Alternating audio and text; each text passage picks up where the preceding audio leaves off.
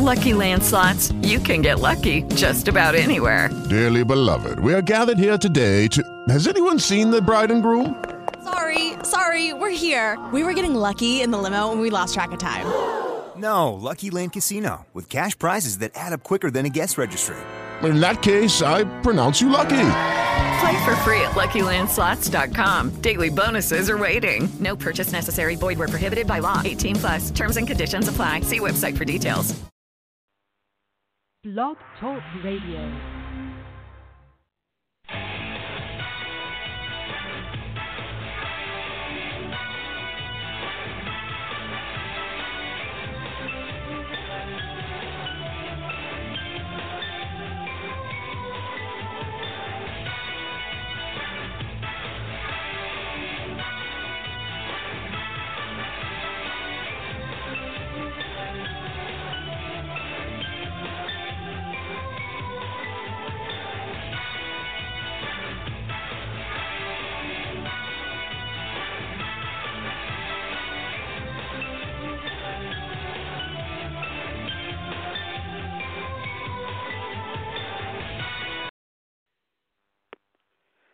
Good morning, everybody. It's your boy Toph coming at you again for another episode of Unpopular, representing PWP Nation. I know we said this already, but we hope everybody had a happy holidays and Merry Christmas and Happy New Year and all that stuff. Today is January 28th, 2020. We're doing a Tuesday morning show. I like the Tuesday slot. It's different. You know, normally we do Fridays, but there's just so much wrestling now. Tuesday isn't that bad. So, you know, I'm getting up to it. I hope everybody's having a good day and stuff like that. You know, we're going to be talking a little bit about the Royal Rumble and some other things. I have KME who did message about, I want to say, maybe 5 minutes ago. And right now he's dealing with some stuff. But he's going to try his best to call in and kind of give his coverage of what happened with the Kobe thing on Sunday. It was really Sunday afternoon. He lives in the Los Angeles area. We'll talk a little bit about that. It was a rough day for everybody. But, yeah, you know, just going to have just a nice Tuesday morning show. And I kind of like it. It forces me to wake up most of the time. So the guest call-in number is 347-205-9868. That's 347-205-9868. And, of course, I have to plug my Twitter because Jay always tells me Twitter plug. And my Twitter plug is Toph Knows Best. I use it every now and then. And with that, I see John called in, so I'm going to go ahead and bring in John to see how he's doing. Hey, morning, John. What's going on? Good morning. What's time? What's doing? I'm doing okay. I was thinking about, like, having some cereal, but I thought against it. Instead, I got some protein bars. I'm not sure if you like to have protein bars, but I like to have them sometimes. Okay. I've been going since 6 a.m., so I'm past cereal and all that stuff. I'm almost ready to work. All right. Are you doing an all-nighter today? No, it's just, you know, the kids get up and, you know, the big guys got to go to school, the little guy's got to go to daycare, so, got to make it work. Okay, all right. I feel you. Yeah, right now I'm just, right now we could just do business as usual until KME calls in. He said he'll call in at some point, probably maybe 30 minutes or so, and until then we can just focus on wrestling.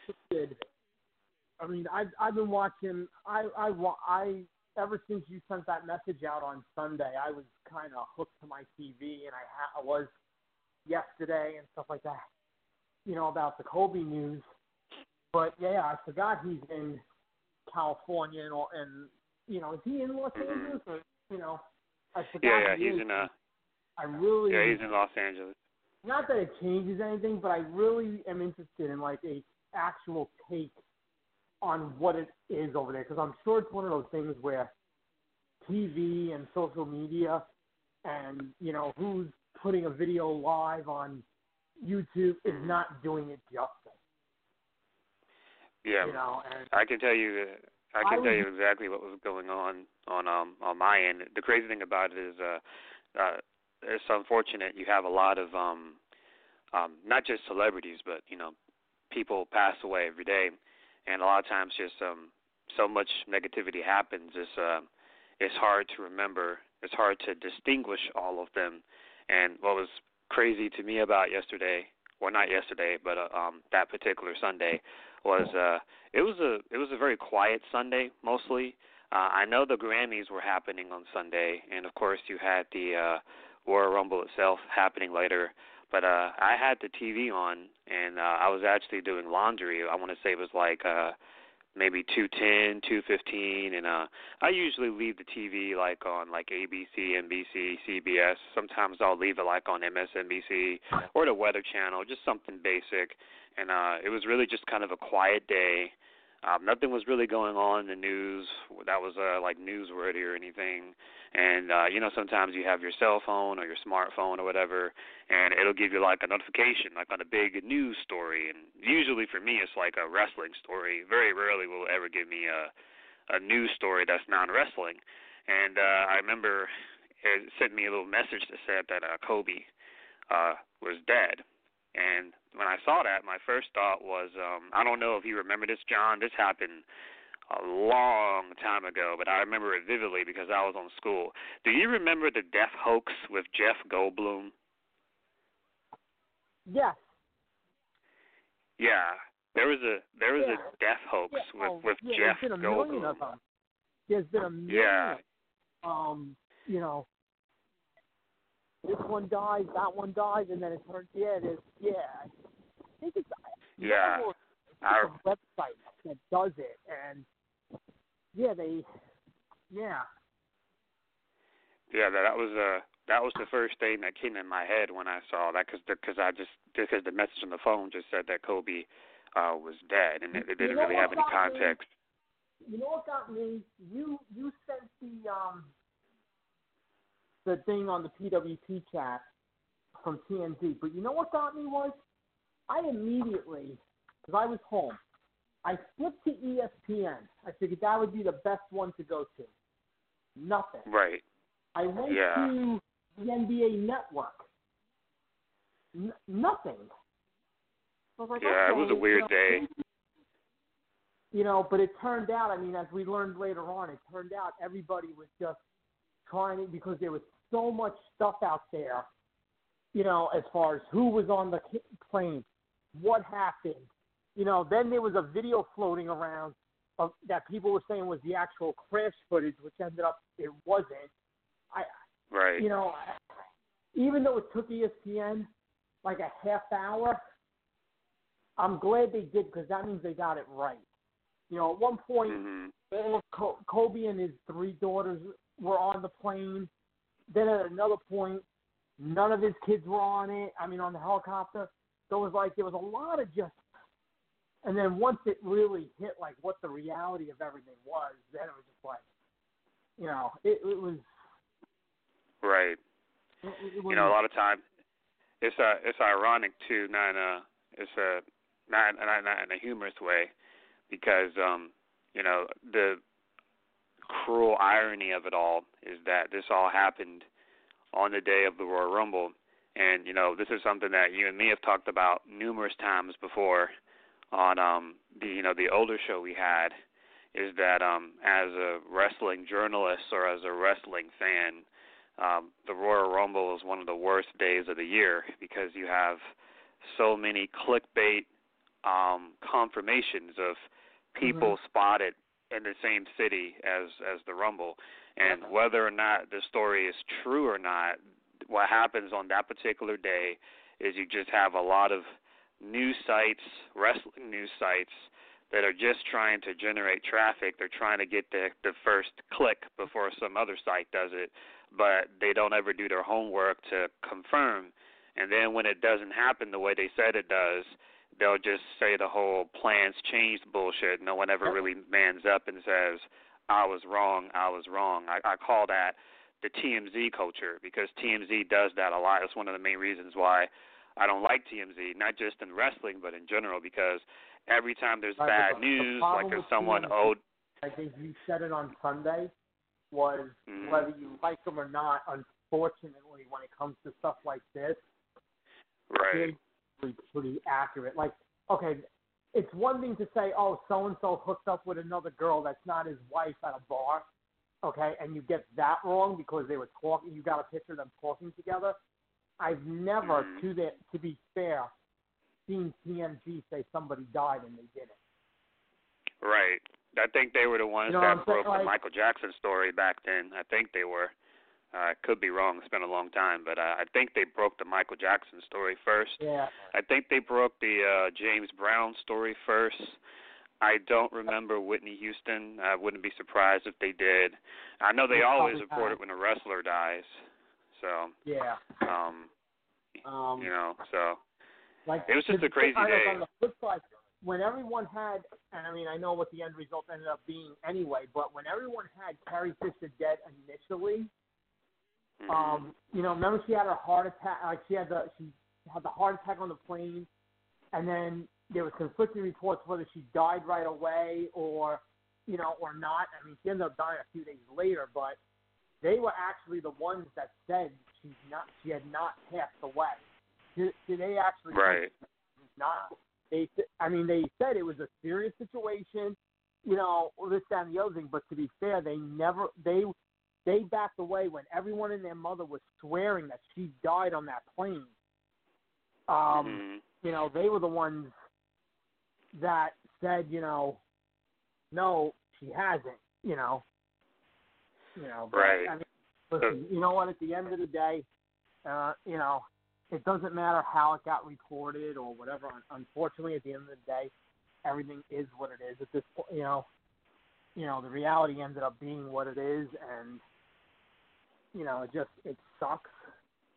But I mean, listen, you know, I mean, he was something else in a positive way. You know, sometimes, you know, a lot of times you use that phrase and it's got a negative connotation behind it. With him, you can't say that negatively. And I know I don't want to get too much into this because it's just going to make me angry because I saw a lot of it on Twitter Sunday. And, you know, it really is getting me to a point where I'll probably end up with a terminal case of Me Too. If I really delve into it, but you know what? This was not the time for people with agendas, and unfortunately, most of them are cut from the same cloth to bring up the bullshit that was 2003. And I saw a lot of that on Sunday, and I'm sorry, but what confuses me about that is even if you do fit in that agenda. The bottom line is it wasn't just him that died up there. It was 7 other people. So to say, so like if I'm one of those LGBT feminist people that's glad he's dead, but if you're saying that, then you're also saying that you don't care about the 7 other lives out there. You don't care about the fact that his 13-year-old daughter was up there. And to me, that's just a, excuse me for saying, that's just a piece of shit thing to say. It is. No, you know, like, don't apologize for saying it. You're 100% right on the money. That's exactly what it is. And I'm sorry, but you know what? Now the door is open, and fuck it. You know, you get these stupid, you know, women's lib fucking miserable fucking cunts who are bringing it up, you know. It's like, go fuck yourself, you know. Like, you know, half of them weren't probably were barely alive in 2003 to know the details on it, to know that, you know, he was acquitted and she was actually charged with making up a false accusation. You know, it's like, you know. That's the thing about those kind of stories. The more years go by, a lot of people don't even remember how it happened. They just exaggerate, like, the truth of what actually happened, you know. So I was a teenager when that happened, and I do remember somebody was acquitted. I do remember that. It fits a tweet. That's what it is. Oh, I'm going to be controversial, and here's my 240 characters of you know, me spewing this bullshit out. And if anyone comes at me, I'm just going to block them. Or one of them was like, I forget, one bitch fucking said something and I was like, oh, well, now I'm going to mute this conversation. Have some fucking backbone. Right. You know, and stand by your comments. You know, it's a lot, you know. I'm surprised that other piece of shit that Kristen Ashley didn't say anything, because she, you know, she's another fucking piece of shit, you know.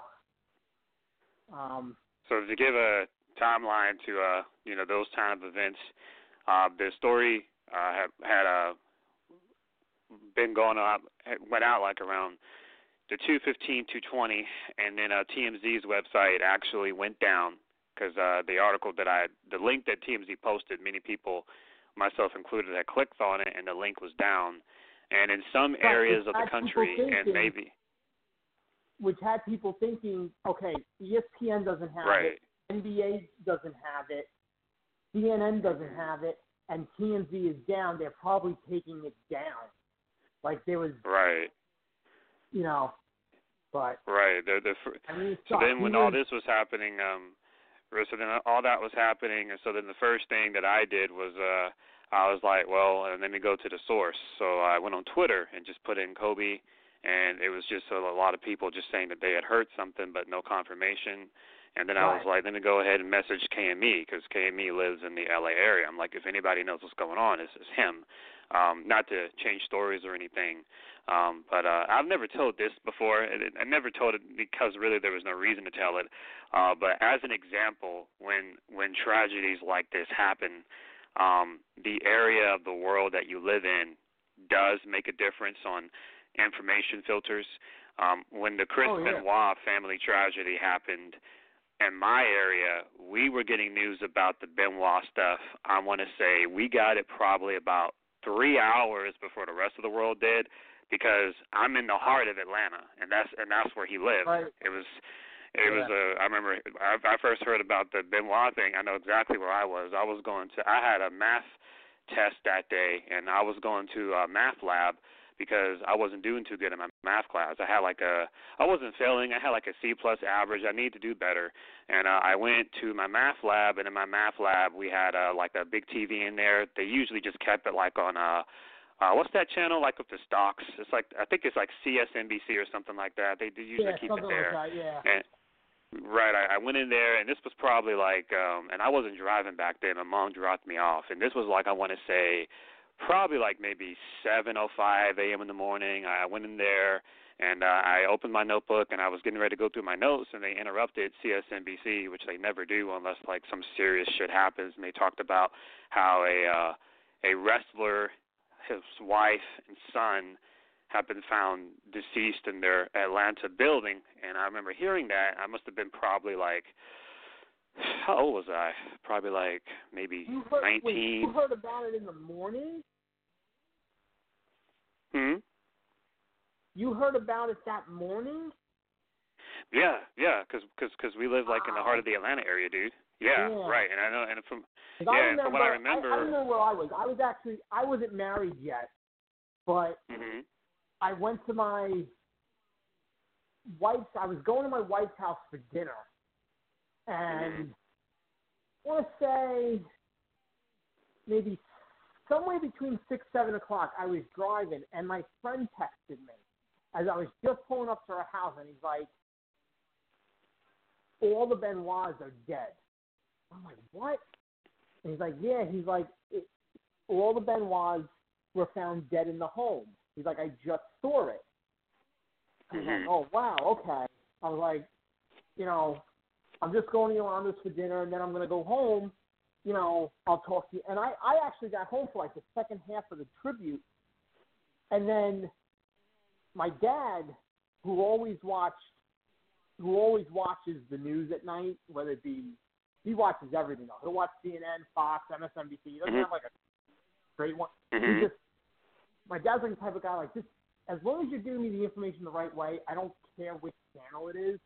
You know, like, he could cipher through, like, okay, this is bullshit. I'm switching over to this one. You know? And he was like, hey, he's like, He's like, are you watching? He came down and he was like, are you watching wrestling? I said, yeah. He's like, I think Chris Benoit like killed his wife. I was like, no. They would. And he's like, no. He's like, put on. I think it was CNN, and they had like the sheriff, whatever, giving the play. And I was like, holy shit, you know? Right. Mm-hmm. That was just. That's just a. Right. That's one of those days. Ironically enough, that's one of the best old PWP episodes ever. The Benoit show. I think it was me, you, Jay. Right, yeah. Bill Pritchard. Yeah, a lot of people call in on that one. Yeah, there were. I think Will Valvides was on it. That was a great episode. Unfortunately, about a real shitty topic, but. That's how it goes a lot of times. Yeah, but you know what? At the end of the day, listen. We'll wrap up Kobe on this. Kobe was a legend. You didn't have to be a Laker fan to be a Kobe fan. And I'll be honest with you, that's where I fall. I was never a Laker fan. But you know what? God damn it, Kobe was a player. I mean, this past summer, actually, I went into the city with my wife, my kids. We stopped at the NBC store. And as I was online, there were two guys debating LeBron, Kobe. And dude, I didn't even hesitate. It's Kobe, you know, head and shoulders above LeBron. Like you didn't have to be a Laker fan to be a Kobe fan, and that's what people need to, you know. Oh yeah, most definitely. That's true. You know, he'd already. That's what some people don't understand, because I've seen people like, you know, oh, you know. But you were never a Laker fan. You're a Knicks fan, or you're, you know, a Bulls fan, or, you know, whatever. Just because you're a fan of Team A doesn't mean you can't love player so and so. You know, it's, you know, and in that regard, basketball. I mean, sports in general, just like professional wrestling, you have names in the wrestling business that are big names in wrestling, but like outside of that barrier, no one knows who they are. And then you have people like Hogan, The Rock, Jericho, Austin, those kind of guys that have superseded wrestling and that are just like pop culture icons. Sports is very similar, and Kobe is one of those guys that is a big name in basketball, but he's preceded it and he's a pop culture icon. My earliest memories of anything related to Kobe is that I can remember like bigger than the game. No matter what, I mean, you know, you don't even have to be a basketball fan. Because I'm not super into basketball. My in-laws couldn't tell you a single thing about basketball, but they were talking about Kobe last night. Right. You know, like I never was a sports person. I'm still not a sports person, but even I knew the importance of Kobe. And I remember, like, when I was probably fifth or sixth grade, I remember like growing black white thing or anything like that. It's not. You know, it's not. He just transcended almost anything. You know, he was awesome. And you know what? You know, listen, like you said before, people, even celebrities, athletes die all the time.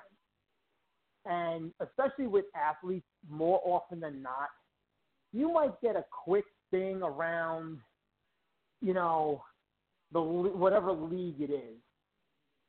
But, you know, it will be maybe the hometown area will really focus in on the person. This has been countrywide. You know, this isn't just, you know, okay, well, all right, well, everyone did a quick 5-second tribute, and now, you know, Los Angeles is going to handle it. Madison Square Garden was draped in purple and gold outside. Mm-hmm. How many, you know, places around the league would do these 24-second tributes, these 8-second tributes, these, you know, stop the clock at 24.8 seconds, whatever. You know what I'm saying? Like, you know, it just shows where he is. The Grammys did something for him. WWE even mentioned something about him. You know, it is what it is at the end. You know, it just shows how big he was. So, it's a shame he'll be missed. And that's all you can really say about it. To wrap it up. Yeah, pretty much. The last thing I was going to say was that as someone who's not a big sports fan, even I knew about him and his legacy because the one thing that you see everywhere, you've seen it everywhere. You've seen it at your school, you've seen it at workplace, you've seen it at random locations. It's just one of those things that's just instinctual human nature. How many times have you been, like, in a room where there's, like, a trash can and, like, I don't know, like, maybe this happened for you, this happened for me all the time. Like, when I was in school, there's, like, a trash can and, like, people have, like, a piece of paper. They ball it up. They're too lazy to get up and put it in the trash can. So they shoot it, and they just say, Kobe, Kobe, or in the workplace, you go in the break room, and you just, you're drinking like from a Decena water bottle or right, So that's just one of those. That's just the pop culture thing. That's when like you're not like you've transcended whatever sport you come from, and you're just like basketball to know exactly. You're 1,000% right. That's right. Like the ball head jeans, black shirt. Like that's the Stone Cold Steve Austin thing. One of my favorite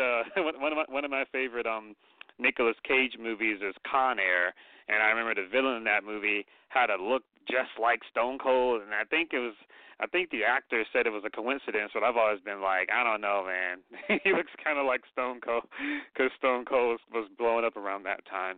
But until KME calls in, because he said he might call in a little bit later, or you can just go ahead and just we can focus more on the wrestling aspect of the stuff.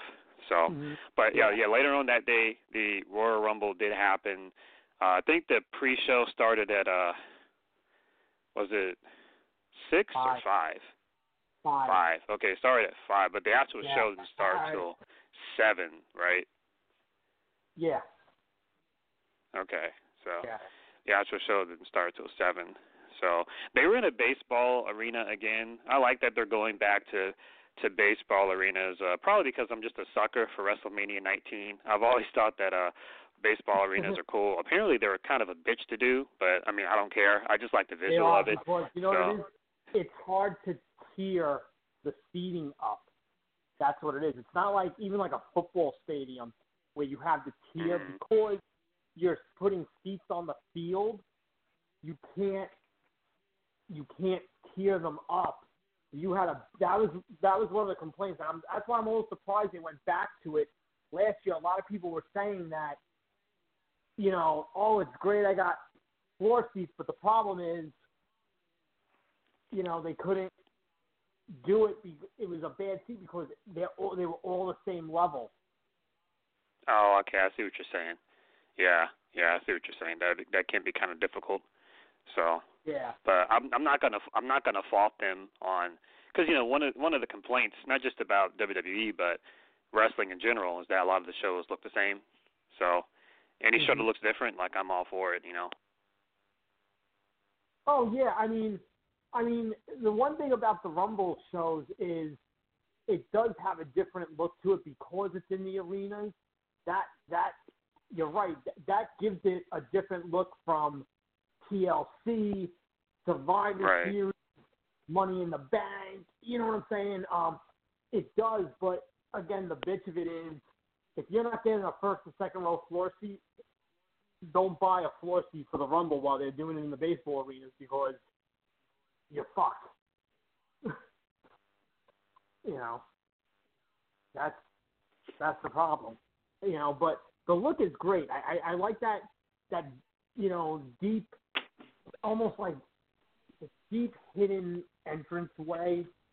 I like that. And the show had a big-time field presentation to it. I think the number ended up being 42,000. which is a great, you know,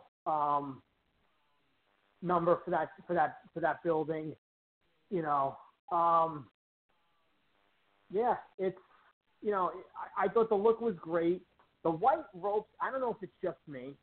I feel when you have a show with the white ropes, it looks so much, I don't know, it's got a cleaner presentation to it than like the regular traditional white ropes.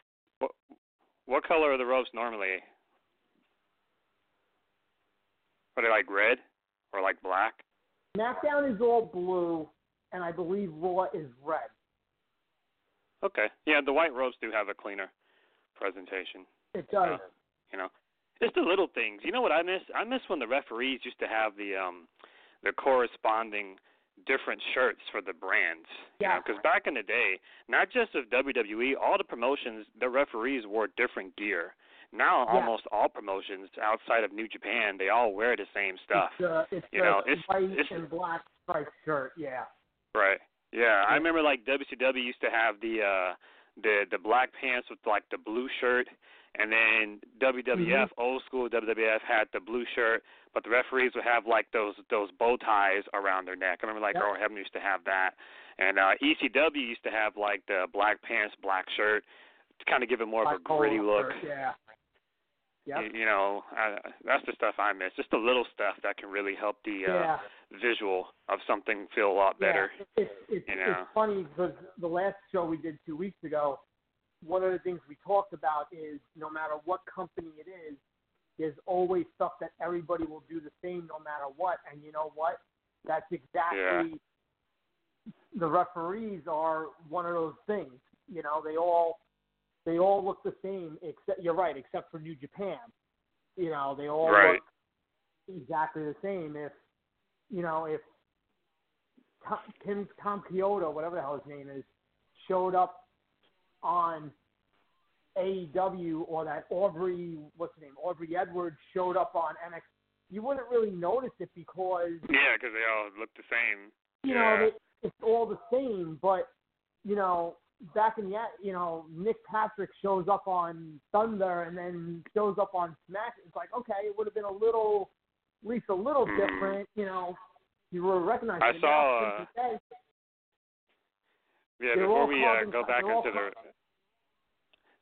Before we go back into the Rumble last night, just for a few seconds, I want to acknowledge that I saw a little bit of Ring of Honor where it was.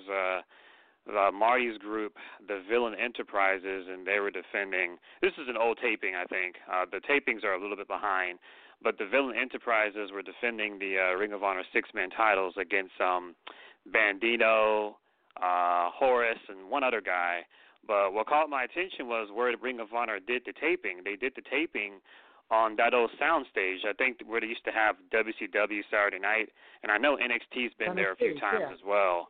Yeah, and I remember, like, seeing that, and I was like, oh, man, this looks different, because the way they did the entrance was they came out on the stage, and then they walked down the steps, and then the ring is on the platform that, you know, because when WCW did it, the platform would actually spin. I don't think it does that anymore, but you can still see that it's an elevated platform. And I just remember watching that, and I was like, oh, man, this looks really good. And because it was the first Ring of Honor show I saw in a long time, that really captivated me, not just because the wrestling was good, but because just how different it looked. And then I went on the network, and I was like, wasn't NXT there? And I'm like, oh, yeah, they were there, because I remember that, but that was like back when Enzo and Cass were there. Yeah. Yeah, it's been a while. So, but those things do make a difference. I've been telling that to fans for a while, like just having a visually different show, and that's like it's strange. Not to beat a broken record, but when NXT goes on the road, it's going to be a totally different ballgame, because that look and that presentation is going to be 1,000,000 times better than it will in Full Sail. And I have a friend that's on the same mindset you have. At the end of the day, as good as the wrestling is on NXT and as good as the shows are, the problem is it looks like it's being staged in a warehouse. Mm-hmm. And, you know, but he's also admitted, but when I watch a takeover, I see the best wrestling show on the planet. It reminds me a lot of TNA back in the this is before Hogan and Bischoff came. I don't know if you remember this because they did all their tapings in the Asylum, I think. And then when the Main Event Mafia stuff took off, they did an Impact in Las Vegas, and that was one of the most successful Impacts they had at that point. They had a good rating, and I remember when they had the Impact in Las Vegas, that was when a lot of fans, even WWE fans that hated TNA, they looked at that show and they were like, "Give me more of this." And I was like, "There's something to it. There's something there." You know, when you got people that don't even like the brand watching it and like, yeah, give me more of this. You know, so you know that's what NXT needs. They once they get this on the road, it's gonna be a totally different ballgame because AEW,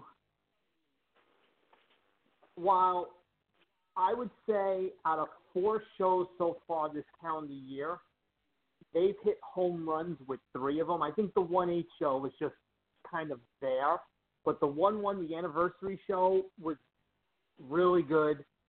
Bash at the Beach was really good. The Jericho Cruise show was really good and fun. The problem AEW is going to have when NXT goes on the road, and I'm not talking about stories or direction or anything, because you know what, that's, you got to still make that work. But you don't have a move to top that. So now, and no offense to Full Sail, because some people think like it's a personal attack on Full Sail. Full Sail is a very lovely facility. But the problem is this, and I understand because I didn't graduate as a theater major, but that was my initial major when I was in college. I was a theater major, and to anyone that's done theaters, at the end of the day, it's a college studio. Right. The Full Sail, it's very small and it's very claustrophobic, and some arenas, even small ones, are gifted by having a lot of space backstage, like the Universal Studios for years where Impact was taped. It's small, but the backstage area was still big enough for them to do numerous backstage segments. Yeah. Same thing for the different venues that Ring of Honor does. You don't really see that many backstage segments in NXT, and that's not because they can't. They have to rely too much. The problem with Full Sail, too, is when they do a backstage segment, if you really notice, it's not backstage in the sense of a traditional backstage. It's outside. Yeah. And now, I'm not trying to be crazy and whatever here, but at the end of the day, it's Florida, okay? You want to shoot this big backstage segment tonight. You know, it's going to be great. What do you mean it's fucking thunderstorming? Right. It's fucked. I'm not saying that to be funny. It's a real situation. They got to get out of there. I've heard WrestleMania, post-WrestleMania is the time frame they're looking at because they're signed exclusively with Full Sail through March. But I've heard after Mania, it might be game on, which, if you know, they'll be successful. You know, they'll be successful on the road. I would try it's a test that Impact learned because, you know, and this isn't to take shots at NXT in its current form. This is really more so talking about NXT 3-4 years ago, because we used to talk about this, and as a fan that watched TNA for years, when you perform in front of the same crowd over and over and over and over, eventually you're going to be over because that crowd's familiar with you. The test is when you go to different cities, that's when you find out who's really over and who's not as over as you thought. And when TNA went on the road, you know, I mean, I will continue to throw shade at Hogan and Bischoff, more so Hogan than Bischoff. Hogan, you know, they can – Hogan, it doesn't matter now. It's years, but, you know, because we used to talk about this. We debated a lot about this.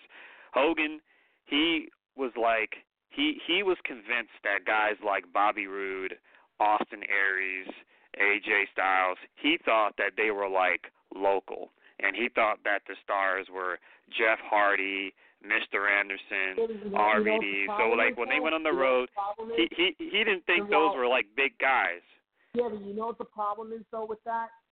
And I'm not defending Hogan for that mindset.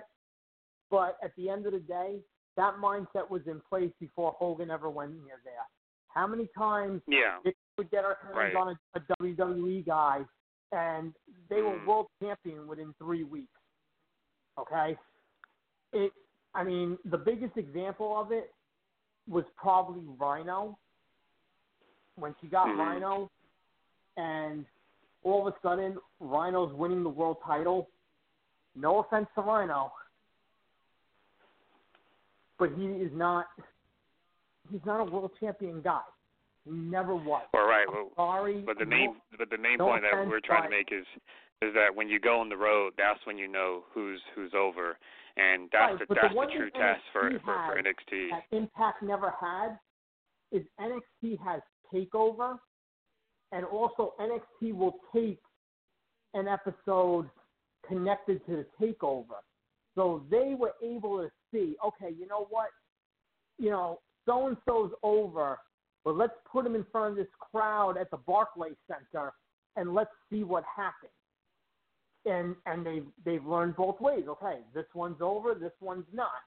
Okay, Impact. The problem with Impact was they never went about the way to like tip your foot in the water with World Elite. I'm just throwing something out there. First thing that came to my mind.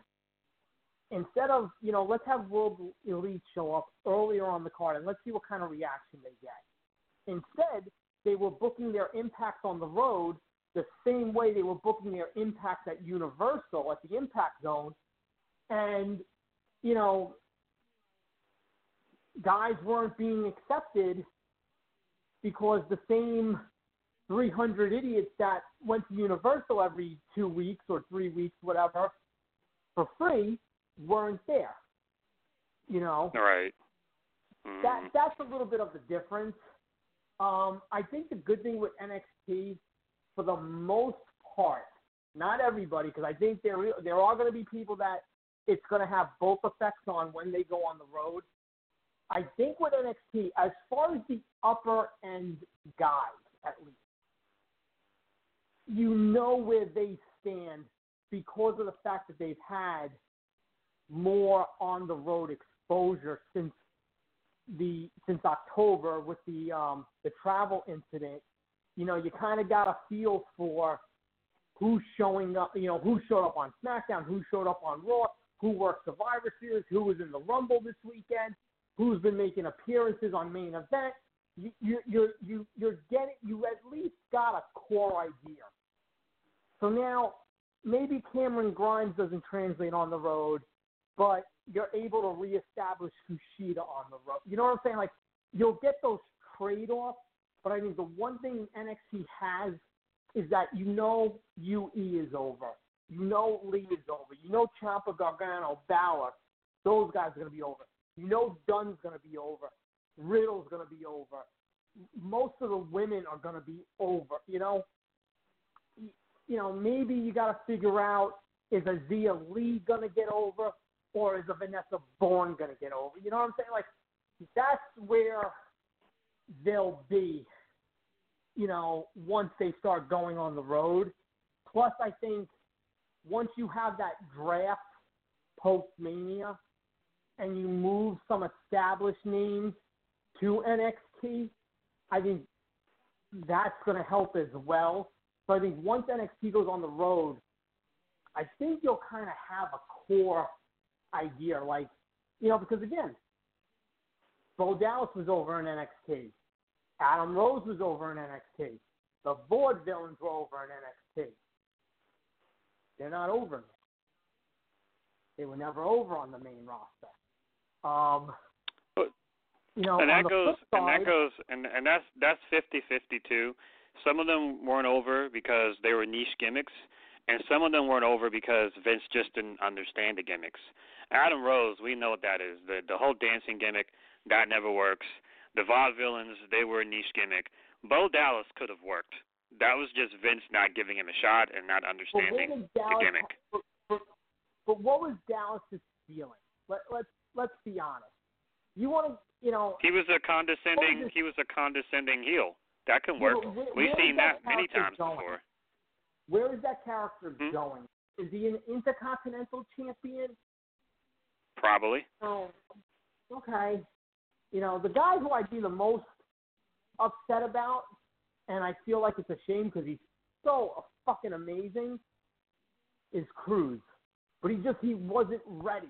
Like, that was just for the sake of doing it. Well, what stopped is, and I don't know why, is I've mentioned him a lot of times, and every time I mention him, I always have to put an asterisk next to his name. I'm not defending the guy, but I always got to bring up Vince Russo. I mean, I know Vince Russo was a flawed individual, but the one thing that Russo was very good at, it was the one thing that followed him, whether he was in WWF, WCW, even in TNA, the vignettes.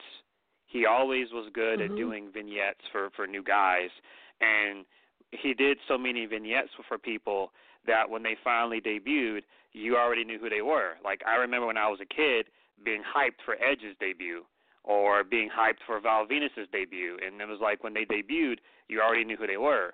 And it was like when they first started calling up NXT people. They did the whole thing with him and the process of him getting signed, and then what was his name going to be. Okay, granted, it wasn't the old school vignette, but it was still something to spark your interest on him. Right. The one that always gets me to this day is Tyler Breeze, because when I started watching NXT, the thing about Tyler that was interesting was in kayfabe, he owned the different villas across the world, and every time he had a match, they would always say, from a seasonal residence and wherever, right? And they were doing this thing with Eva Marie when Eva Marie was still there, where, that was before everything went to hell with her contract and all that. But they were doing that thing with Eva where, like, one week she was doing a vignette in Paris. Another week she was doing a vignette in Mexico. Another week she was doing a vignette in New York. And I was like, why couldn't y'all do that for Tyler? Because when Tyler Breeze debuted, I remember specifically, he just debuted on a random episode of SmackDown. And it wasn't even like a post-pay-per-view episode or a go-home episode. It was just a random episode. You know what it was, though? To be fair, Summer Rae was looking to get revenge back on Dolph, because that was when that whole Rusev, Lana, Summer Rae, Ziggler angle went to shit. And I think they were kind of strict. But the story was that Summer was bringing him in as her new guy to take out Dolph, and he did. He actually went over Dolph. The problem is, right after that, he did nothing. So the way they brought him in wasn't bad. It was just, okay, but you did nothing with him afterwards. Mm-hmm. All right, now I got some notes in front of me. Let's see here. As far as the actual Rumble show itself, I've always been a fan of the Rumble. Rumble's one of my favorite pay-per-views. It's the one WWE show I do go out of my way each year to always watch. If it's just like one, if you told me I only have to watch one WWE show, it's always the Rumble. Even when the product isn't very good, I've just always been a fan of the Rumble, all the different stories and stuff right there. The undercard was fine. The Roman Corbin match was fine. I wasn't able to see any of the pre-show stuff. I got to catch the replay on that. The Corbin Roman thing. I like that they used the arena, and they actually because so many times you have like a false count anywhere match or whatever, and they never really use it. So it was cool that they used the baseball arena. Of moving around that building Sunday night. Yeah, that was cool. So again, I'm never going to complain about them taking advantage of a different arena. That was cool. What else was on this card? The Women's Rumble. The Women's Rumble went exactly how I said it would. It was a combination of Raw, SmackDown, NXT, NXT UK, a few surprises showing up, and good showing from Bianca. She'll definitely be a champion somewhere before the year is over. Overall, the Rumble was okay. Finish was shit, but the Rumble itself was good. We've talked about this before, and I will just keep it very brief. Ever since the brand split was brought back in 2016, like I said last year, they have focused the women's division essentially around the same 5 or 6 girls: Charlotte, Sasha, Bayley, Becky, Alexa, and I guess you can include Ronda if you want to. I'm not going to include Ronda because she's currently not there, but if you're going to put her down there, that's fine. But basically, it's focused around those 6. I applaud WWE for doing that. And as a New Japan fan, I totally get it, because the Fantastic Four, as they were called in New Japan, was Omega, Okada, Naito, and Tanahashi. But as much as a New Japan mark that I was, for about 3 years there, it was the same 4 dudes. It was just those 4. They weren't pushing anybody else. And then when Omega, when he left for AEW, it kind of put New Japan in a situation where they were forced to get off their ass and start pushing new people. So they started pushing Jay White. They started pushing Ibushi. You started seeing Sonata work his way up the ranks. He's still not there yet. The whole point is that I get it. You know, SmackDown 6, you know, Los Guerreros, Angle, Benoit, like, I totally get it. The problem with this women's division is that they focus so much on these 4 horsewomen that they have not built up anybody else. Now, in this particular case, a lot of the girls are hurt. Naya's hurt. Ruby's hurt. Amber is hurt, and because NXT is its own brand now, they just can't simply call up people to fix it like they would have. I mean, they can call up 1 or 2 people, but there's not going to be a mass call-up, because that would be the solution if this was like 2 years ago, 3 years ago, 4 years ago. But they have basically, they haven't built up anybody else. Charlotte, she's been in every Mania since they brought back the brand split. She's been in a title match every single year, and it just seems like whether it makes the most sense to put her in a match or not, she's getting the Hulk Hogan thing. And I remember, I think it was 2 years ago, Jim Ross compared Charlotte to Hulk Hogan, and people were like, what the fuck is he smoking? And I was like, no, he's right, because when Hulk Hogan was in his prime, Hulk Hogan was always in some main event spot every Mania, whether or not it made sense for him to be there. He was always there. He was always one way or another. Always right. And Charlotte is that same way. It always circles back to her, even if it doesn't make sense. For a second, because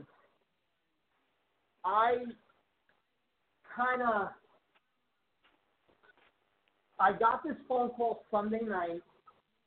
I saw people, and I think it was more so of like a wishful thinking yesterday, but Meltzer kind of confirmed it today. And this is what I meant Sunday night when I said, I think I said it to everybody in the PWP chat, let it layer.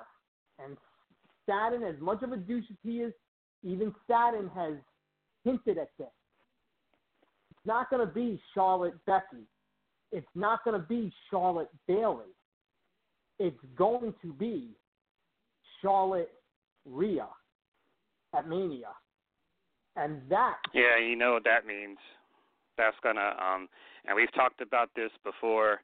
And Rhea's again, like... Rhea is not dropping the belt to her. This is what we talked about before. And this is, I guess you could say, a call to arms from NXT fans. Because we talked about this last year, because some people seem to think that I don't like NXT, and that's not true. I do like NXT. The issue that I've always had with NXT is this inconsistent narrative that NXT is its own thing. Maybe that was the case, but going forward, that's not going to be the case very soon, because we talked about this. Sooner or later, someone's going to win a Money in the Bank, and they're going to cash in on an NXT champion, whether it be the women's champion or the NXT championship itself. Maybe it'll be an NXT live episode. Maybe it'll be a takeover. Maybe it'll be at like a SummerSlam or a Survivor Series where the NXT championship is defended on a main roster show. And if NXT is a brand now, if the NXT championships are a world title now, then that means you could win the Royal Rumble and you could challenge for that particular brand. So what I'm trying to say is before, NXT truly, genuinely was its own thing. But if that's true, if Charlotte challenges Rhea, then that is an acknowledgement that no, NXT is not its own thing. It is now a brand, and it is now connected to the main roster, because one of the biggest inconsistencies about NXT is that what goes on there doesn't.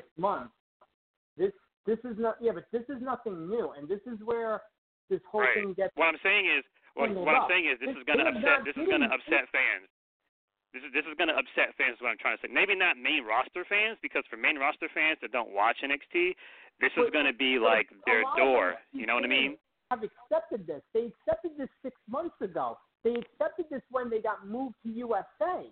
You know, they accepted this. I think they've accepted it, John. I think they've accepted it. I don't think they've realized it. You see what I'm saying? At Survivor Series. You think if they would have done this back in 2007, ECW would have had anywhere near the success they had at Survivor Series that NXT had? Absolutely not. This is not a secret that NXT is no longer this separate entity. NXT is its own brand. The only difference is Vince doesn't have his hands on it. Well, that's the reason. That's really what it's all about more than anything. When Vince has had his hands on NXT, he's actually protected the brand. He was the guy, along with Roman, who made the call for Keith Lee to look as strong as he did at Survivor Series. Vince was the one who made the call for Shayna to win the main event. So even though, you know, it is his own thing, no one's denying that it's not its own thing. No one's denying that anymore. The difference is... I don't know. I see a lot of people still in denial about it. No. Then you know what? And I'll be the first one to say this. If you don't think NXT isn't the third brand, you're wrong. NXT is the third brand.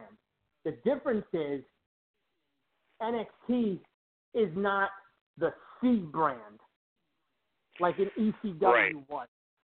So with the Charlotte stuff aside, I want to just talk very briefly about Becky Cringe just for 1 minute.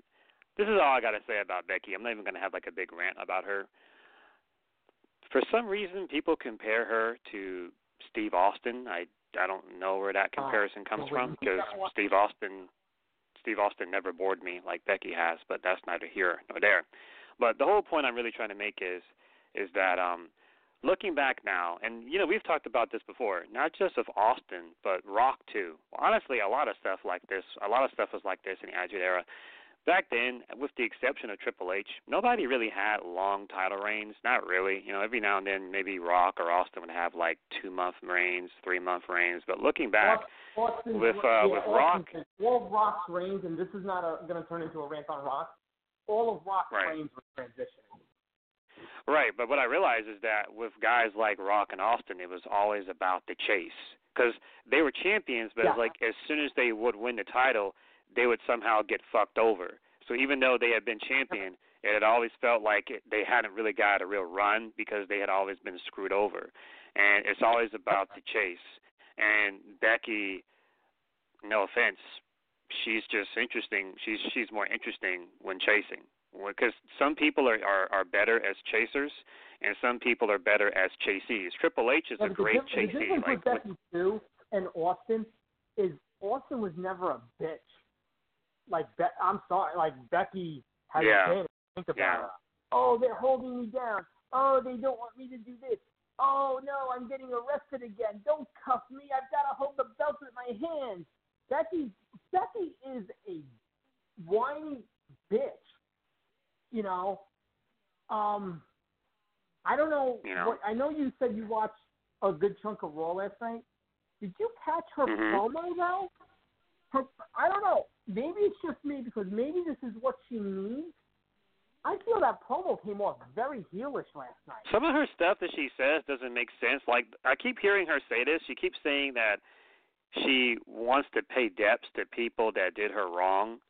Like, but Asuka never did her wrong, though. She just beat her in a match. Like, no, if you're talking about... Asuka was, she couldn't beat Asuka. That's what that was always about.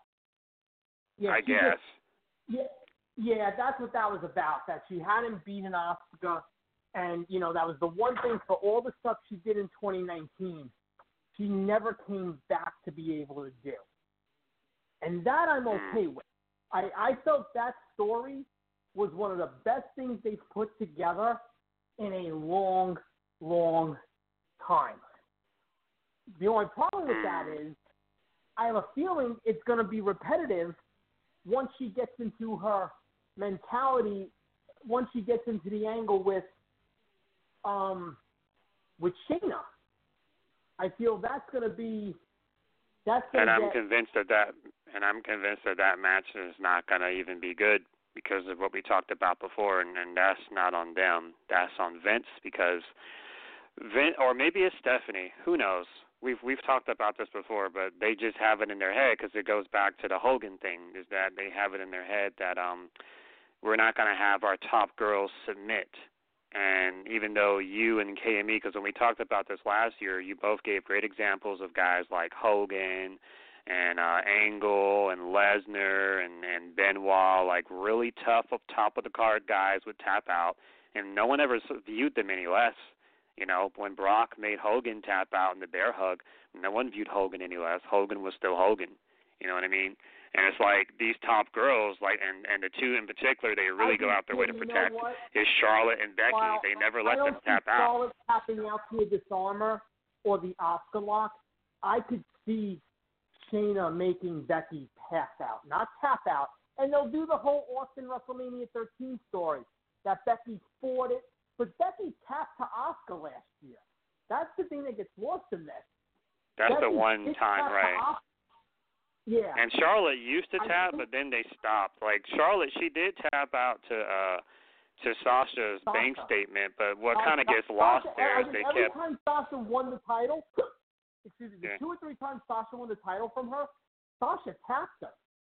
She didn't pin her. Sasha tapped her. What gets lost, though, is because they kept trading the belts back and forth. I guess people just forget that. But, all right, right here... It becomes more about... Sasha dropping the belt back so quick. But, yeah, both of those wins, Sasha tapped Charlotte. Right. So here are my notes on the men's rumble. But the men's rumble pretty much goes like this. And we talked about this on the PWP chat. Rumble's not just about the match, it's about telling stories. And the story for this men's rumble was Brock being number one. And from a kayfabe perspective, you're basically saying that no one's worth my time, so I'm going to be in this match and I'm going to eliminate everybody to further assert my dominance. And so the story for this Rumble is, could Brock last the whole time? You know, could he make the distance? Could he pull the Ric Flair? And that's a cool story to tell. In order for you to tell the story, though, this requires him to steamroll people, and that's okay for guys like Titus O'Neil or Heath Slater or Elias, but the problem is that along the way, while you're doing that, there's going to be some important people who are going to also be steamrolled. As an example, Elias getting steamrolled, fine. Zack Ryder being steamrolled, fine. Bobby Roode, as much as I love him, he hasn't really been that damaged in WWE. Fine. Now, Kofi and Big E and Ray Ray, now Kofi being eliminated by Brock is upsetting, but the advantage, the positive is that we all knew that Kofi was not going to lose to Brock. What it really was about was fans just wanted like a competitive match. So to see Kofi, Big E, Right. So to see them attack Brock, and they got their finishers off of him, which was fine. Kofi got the Trouble in Paradise, that was fine. Big E got the big ending, and I think Big E and Brock, that could be a money match one day down the road. That's fine. Here's where some stuff gets questionable. John Morrison literally just came back. Yeah. Literally just came back. That's the so him being. That's the only one I was like, are you fucking kidding me? Yeah, that could have been anybody else. Not just that, but like he can do the crazy parkour stuff. Like imagine some of the cool spots he could have did in the second half of that match with guys like Rollins or Edge or anyone. So that was annoying. Another one that annoyed me. Right. Right. Another one that annoyed me, honestly, and some people could say it's a lost cause. I don't think so. Cesaro for the Paul Heyman stuff. Like Cesaro was the king of swing. He was a Paul Heyman guy, and you could have told like a mini story. I mean, obviously Cesaro can't eliminate him. Brock's got to eliminate him. But what I'm saying is you could have had them fight for like 2 or 3 minutes or something. The Shelton thing, I've always thought the Shelton stuff had potential. There's a story there that they just refuse to use, you know, like one of the cooler parts about Impact. What gets me with Sheldon is you've used him as like a Lesnar henchman in the past. I think it was Rollins. Yeah, but they've never gone like full in with it. Like one of the cool parts about Lashley when he was in Impact, when they were doing the Beatdown Clan, when it was MVP, Lashley, and King, it was like MVP's the mouthpiece. Lashley's the monster, but King's this guy that's agile and versatile that you got to go through to get to Lashley. And sometimes King would team with Lashley, and sometimes Lashley would do his own thing while King does his own thing. And they've always, like, they flirted with the Shelton stuff, but they've never gone all in with it. Like, why not just go all in? Why not just have Heyman, Brock, and Shelton? It's different. I mean, you could say, well, Brock doesn't need Shelton. I know that. But if you do Shelton with Brock, it'll make Brock's matches mean a lot more. Like, what if Drew McIntyre has to have, like, a best what if he has, like, a 2 out of 3 falls match of Shelton or something? Like, you know, like, and, you know, Brock can be like, yo, Shelton, soften up Drew for me or something. So, but anyway, I know that Brock doesn't need it. But I just think that the Shelton thing, it could make things more interesting. To it. I can get on board with that. It would also... For the times that Brock isn't on TV, it would still keep him and the title fresh in your mind. Relevant. Right. You know, like, let's be honest. You know. I think there's 10 weeks between now and Mania. As much as Brock's going to be on, there's going to be weeks Brock isn't going to be on. Why not have Drew run through a series of matches with Benjamin, you know, just to kind of keep it going, you know. I would do that. Right, you know, so that was cool. So, of course, this all eventually ends with you know, Drew coming out. Ricochet gets the low blow off of Brock, and then Drew gives him the Claymore kick. Brock sells it like a champ over the top rope. So that was a cool moment there. And then the Rumble goes on as normal there. So, really, what happens here is when the Rumble match finally starts feeling like a Rumble, it's already over because so much of it was Brock just one by one eliminating people. So I can understand why some people could say that they weren't fans of the first half. But at the same time, I can't say this match didn't tell a story. It did tell a story. It may have been a story that you didn't care about because you don't care about Brock. Yeah. It was about you know, telling a story about how dominant Brock is. This way, whenever, whoever it was going to be, comes in and eliminates eliminates Brock, it was going to mean that mean much something. More. Whereas, you know, if Brock hadn't been forcing, I don't know, what was the number? You know, 12, 13 people, whatever, and Brock only forced like 2 or 3 people, it wasn't going to mean that much, you know. Right, you know. You know, so after that, Right. So, you know, after that, the Rumble goes on as normal, and it was interesting seeing Rollins come out number 30 with his squad and stuff like that. And, you know, the Rumble itself was fine. And then in the end, I've noticed this. They do this with Roman every year. It's annoying because maybe people have noticed it. Rumble's like in the final 2 every year, and I do think it's overused a tad too much, but I get it.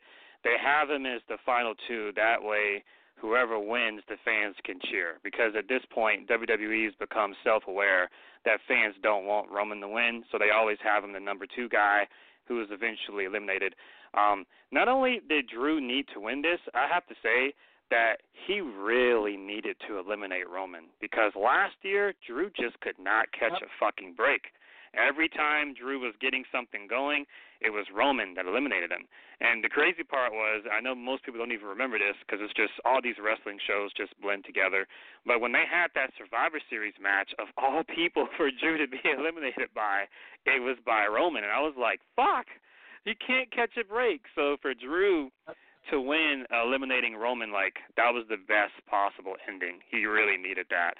Now, I'm gonna say an opinion. This is not a controversial opinion, by the way, and I have to say this ahead of time so people don't think I'm shitting on the guy. I want to talk a little bit about Roman, just for a little brief, and I have to make it clear. I don't hate the guy. I like Roman, right? Because going into this show, the rumor was that Roman was going to win, and then around the last minute, or as they say, in the 11th hour, the odds changed to Drew. Mm-hmm. Here's my thing with Roman, right? I have to be very respectful here. He's overcome a lot of adversity. He's overcame leukemia and a bunch of other stuff like that. One of his brothers, Ambrose Moxley, left and was no longer with the company. When he was getting his run, it wasn't going well for him. Fans were booing him, and he never lost his shit on Twitter like Seth did. So he's a really intelligent, mature guy. I like Roman. I got nothing against him. He's a cool dude. Happy he's back and all that. That being said, I really don't see the point of him being in a Mania title match at this point in time. And I say that because this guy has had not one, not two, not even three, but four Mania main events. And of the four, three of them were flops. The first one was good. The second one sucked. The third one, honestly, wasn't that bad. But since Taker didn't even retire, in retrospect, it makes you look back on it and say, what was the point? And the fourth one was Brock. Sucked. Taker didn't retire, but Taker's... The terminology is Taker's retired from WrestleMania. That's fair. He's not working Mania this year, and I think it's a cheap way around it. Don't get me wrong, but that's the way I'm having it explained. That's fine. Well, and I'm not even blaming Roman on that. I'm not blaming Roman on that. But what I'm trying to say is this dude had four Mania main events. And of the four, only really one worked. And the one that worked, it went over because he didn't win. So what I'm saying is that's 4 years that they tried connecting this guy. This year, Chris, I've heard it's not – he's going to face Wyatt, but I've heard it's not set in stone that he's beating Wyatt. I heard that they pretty much want Wyatt to have a – I want to make something clear with my wording. I'm not saying Roman can never be a world champion again. I expect him to be a world champion at some point. I'm not saying Roman can't be a top guy.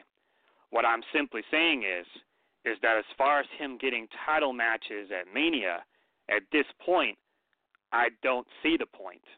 Because if you couldn't get him to connect in 4 attempts, then you're never going to. During those 4 years of them failing, they could have did that with someone else. These are 4 years they could have tried to get somebody else over, and they couldn't get him over. So it's like, why are we still doing this? My only thing with this thing with Roman though is, if the plan is, and I've heard the time frame of 1 year potentially for Wyatt holding the belt. If the plan is for Wyatt to hold the belt for a year, would you rather, and I know where I stand on that, him beat Roman at Mania and continue the run, or face somebody else at Mania, beat them, but then eventually lose to Roman, I think I'd rather him beat Roman at Mania. And then you've got I'd rather the Fiend just lose to someone new. That way the person can get a rub. That's my preference on all of it. Yeah, but think about what you just said and how this all ties into it. You want somebody new to beat Wyatt eventually and get a massive rub from doing that. That's fine. Think about how much more impressive that will be, though, if Wyatt's body count includes Rollins, Miz, Bryan, Roman, let's say Braun, whoever. Whereas if Roman's out of that equation, even if somebody else comes along and beats Wyatt, that shadow of Roman is lurking. You know what I'm saying? Like, so I think I'd rather have Roman be a victim than, you know, more so because what I would do, if Bray is going to beat Roman at Mania and you're doing a draft after Mania, there's one guy you move from Raw to SmackDown, and that's the guy that beats Wyatt, and it's Black. That's it. Well, you can do that. And the other thing, too, that about Wyatt, that they have sort of booked themselves into a corner, another issue, and this isn't his fault, but this is really on Vince. What they've done so far with The Fiend, and I appreciate the storytelling, every single person that The Fiend has feuded with, by the end of the feud, they experience some type of change. Either they're a face and become a heel, or they're a heel and they become a face, or they change their appearance or something. Look like Bryan did. Or something. Right, and so the problem with that is one of the biggest criticisms that Roman has had since the Shield broke up is nothing's changed. Rollins changed his look, his gimmick. Ambrose, when he was there, changed his look and gimmick. Roman has been the same. So if you do Roman Fiend, you have to go through with it.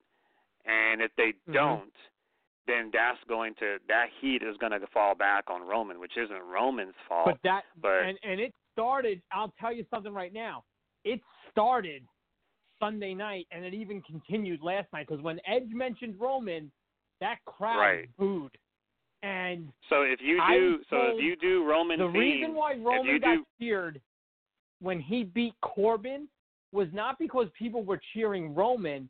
It's because a lot of people realized this probably means he's not winning the Rumble because they usually don't let you go 2-0. You usually don't do both. If you lose, then you got win. But if you win, you don't win. So you know, that's the risk you take when you do Roman Fiend. So if you do that, let me rephrase this, John. It's always going to happen around Mania season because around Mania season, more than any other time of year, that's when fans want something different, something fresh. Any other time of year, whatever, fine, we'll accept it. But Mania, that's the biggest time of the year for WWE. That's when the most eyes are on the product. And that's why what they did Sunday night with Drew is a home run because, you know, if you would have had Roman win, okay, even though he wouldn't have faced Lesnar, it would have been like, oh, it's the same shit all over again. Now you had Drew win, okay? All right. Now it's going to be, you know, now it's like, okay, this is cool. If they, you know, Drew, Brock, I mean, especially the way it was done with the way Drew eliminated him and the constant staring at him and all that stuff and the fact that Drew, like you said, eliminated Roman. So all those people who from last year remember Roman constantly going over on Drew, now they got to see Drew get it back on Roman finally. You know, this was great. But that's the one thing I have to put emphasis on. If you do Roman Fiend, you have to go through with this. Yeah. Like I said, it's hard, but they book that on themselves. And again, I like it because it's different. Everyone he feuds, they experience a change. Obviously, they're not going to turn Roman heel. If Roman beats Wyatt, Roman's not going to change. You need Wyatt to beat him at Mania and something, even if it means he loses the vest, something has got to be different coming out of it. You are 1 million percent right. Here's what you can do. Here's off the top of my head.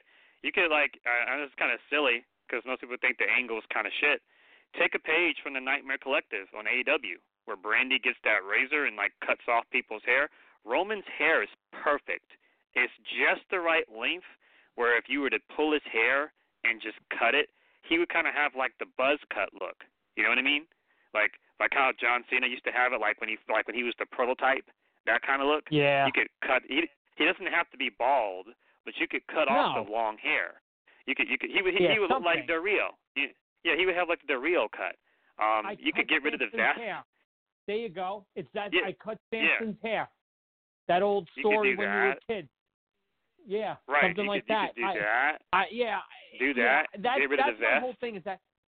Yeah. Something. But. And, you know, that's what it is. And then, you know, that's fine because if you have Wyatt beat Roman at – I mean, lose to Roman at Mania, let's be honest. We know what's going to happen. There's going to be 3 months of Roman beating Wyatt, and then The Fiend is dead. It's DOA. Pretty much. It's done. You know, I want –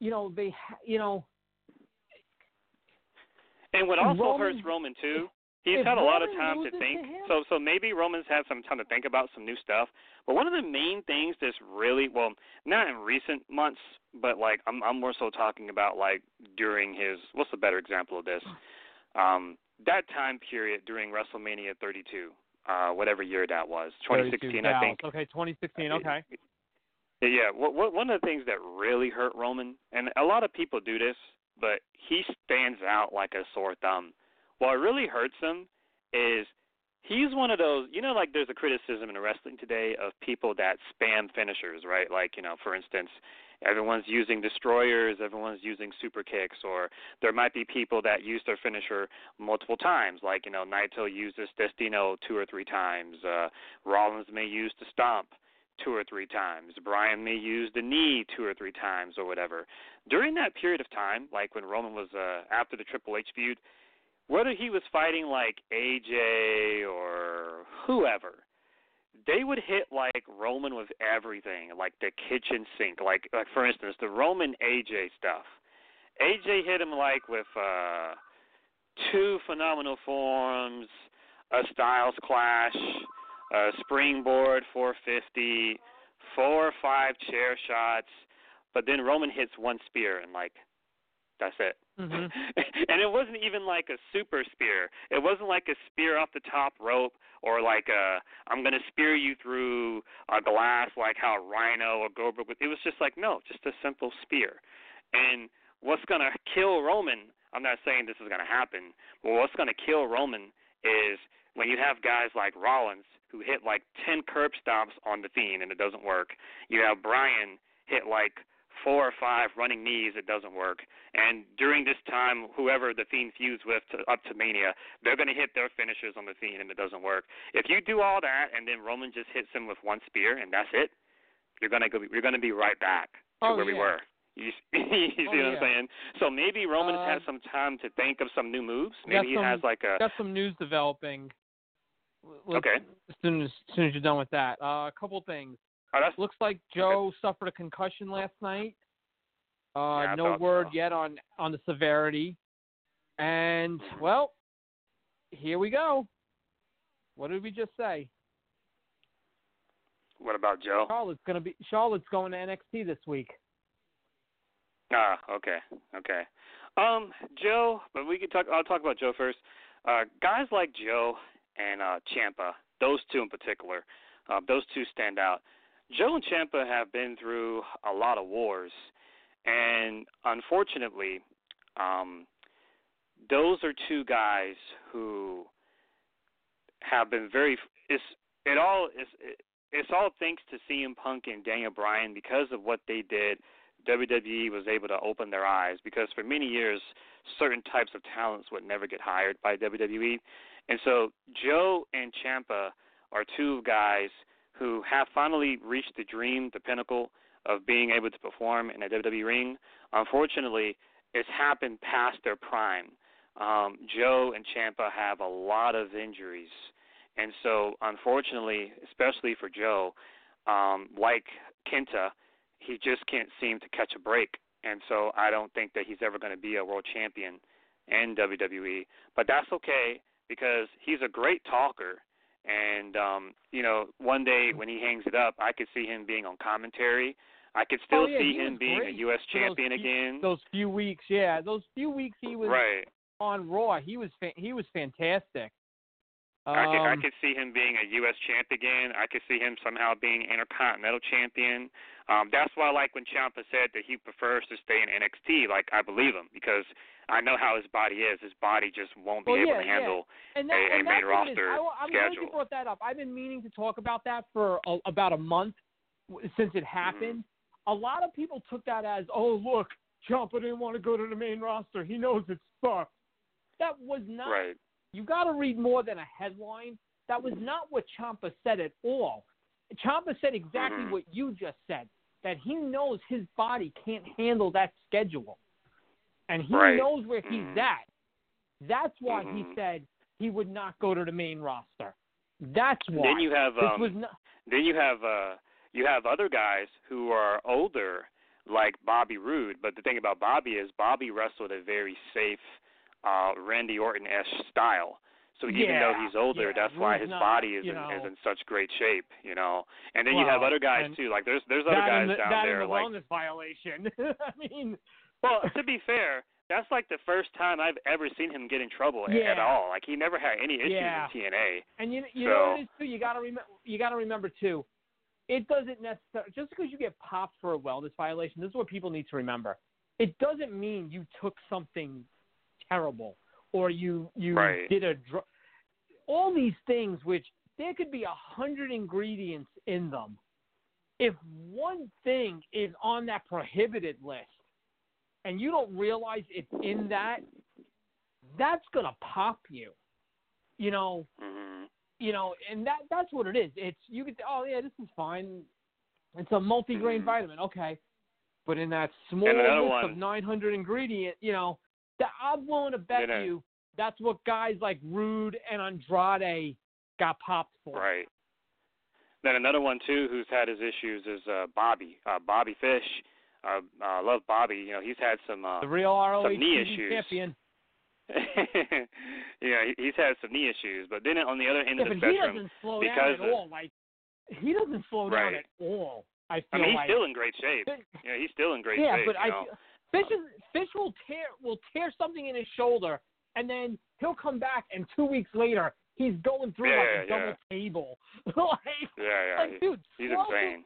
Slow down a little. Probably like the three guys. I'm like the three guys that I think are just immortal. I say like Fish, Christopher Daniels, and Jerry Lynn. I don't know where Jerry. Where is Jerry? I don't know where he is. He's an agent or he's a trainer for AEW, but he just had some sort of back. He just had back surgery right before the holidays, I think, actually. You know. But then the opposite of the indie effect is true as well, because then you have people who get signed very young, like Adam Cole being one of them. So the Charlotte stuff, her going to NXT, that's interesting.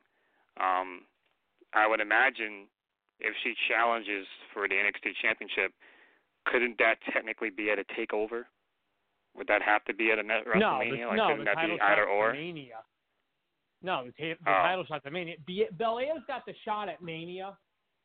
This is what I think I could see happening, because there's two takeovers between now and Mania. There's the one in February and there's the one WrestleMania weekend. I'm going to. What day is Mania this year? April, I want to say 7th. No, 5th. Oh, okay. 5th, because 5th? My son's birthday is the week after. Would the takeover 5th. Be on Friday or Saturday this year? Saturday. I think the schedule is Hall of Fame Thursday, SmackDown Friday, NXT Saturday, Mania Sunday. So what I could see happening is, because Rhea's facing Bianca in Portland in February at that takeover. There's going to be one Mania weekend.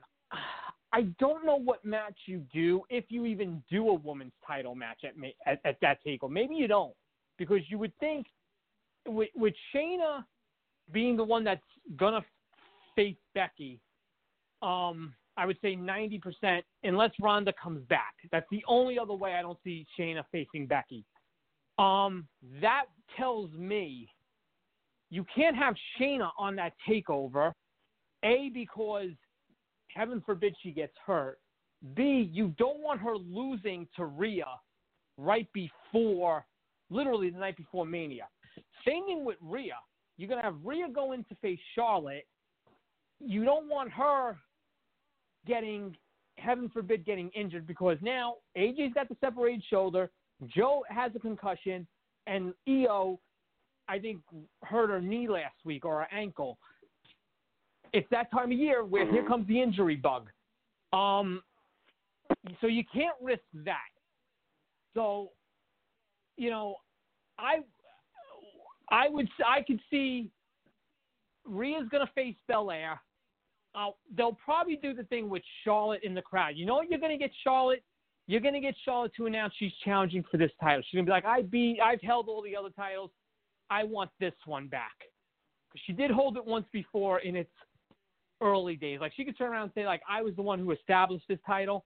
Now I want it. You know, they'll probably do the thing where she's in the crowd at TakeOver, you know, and, you know, the match will officially be made official that night. You know, this is great, though. I'm sorry, but this is a good thing. You know, you couldn't do this without Charlotte winning the Rumble. You know, because then it comes off like, it comes off differently if Charlotte doesn't win the Rumble. It comes off better, and it makes NXT more important, and that's not a bad thing. That, you know, Charlotte could have picked any title, and she's choosing the NXT title. You know, it's going to put a big name on NXT heading into Mania season, because I'm sure once we get past TakeOver, you're probably going to see some Charlotte in Full Sail. Okay, that's a draw. That will help. You'll probably get Rhea show up on Raw. You'll probably even get Rhea to have a match on, like a showcase match on Raw. You might even get Charlotte to have a match on NXT. I would even team them together against somebody on either one of the shows. This is not a bad thing at all. And, I'm all on board for it. Because then it means we're getting Becky, Shayna, and it means Sasha's ankle isn't that bad, which means we could still get Sasha Bailey. Okay, and if you tell me that's the three. Hang on, if that's the three women's matches, plus you're going to get a tag title match, and you're going to get the Battle Royal, that's five women's matches on Mania. That's fine. That is perfect representation. I don't want to hear shit. Fucking stupid ass, ugly.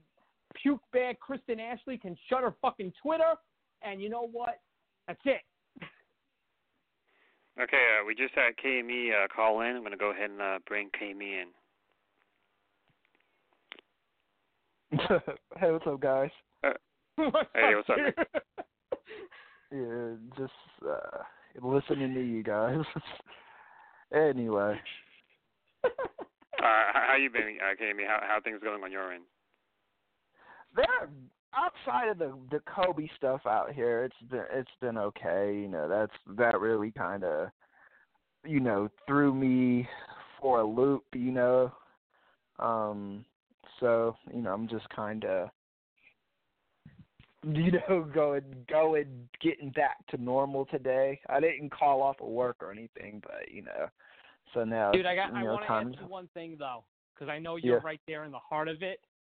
And it's one thing the way it's coming off on TV and social media, but what is it like out there right now? So it's real like a somber mood. Like I went by the Staples Center yesterday, and people are still out there. I bet you anything they're out there today, and they were just kind of like congregating and sharing Kobe stories and stuff. And then at school today, or not today, yesterday when I was at school, you know, my students were real just, you know, everybody was taken aback by this one, you know, because it was, you know, like, we have a lot of L.A. people that die, musicians, whoever, even other wrestler deaths. They're all sad, but in some way or fashion, with the exception of things like Owen Hart and stuff, they're usually a little bit more. There's a self-destructive element to it where mm-hmm. It's like, okay, well, I saw this coming. With Kobe, like, it's like if a tragedy like this didn't happen, you know, like I could almost guarantee you he would have outlived me, you know. So mm-hmm. it's just one of those hard to digest things out here, and like this is, you know, that was our guy, you know, and for even a lot of Laker fans out here. It took them a while to even accept, like, LeBron, you know. Like, it was like Kobe was still the guy. It wasn't until right. Kobe said it was okay to cheer for LeBron that a lot of the fans got on board with it. So, you know, right. It's tough on a lot of people out here. People are taking it very, very personally. And I'm, already, yeah. What was the dynamic with the reporting, because that's one of the things, at least on the nationwide side of things, there was a lot of conflicting information. Yeah, who was on the helicopter, who wasn't, you know, is this the footage of the crash? No, it's not.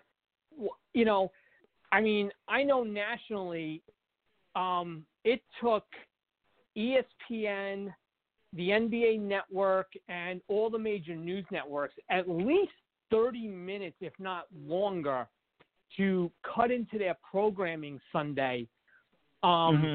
to even announce that something happened, much less the details right. of it. What was it?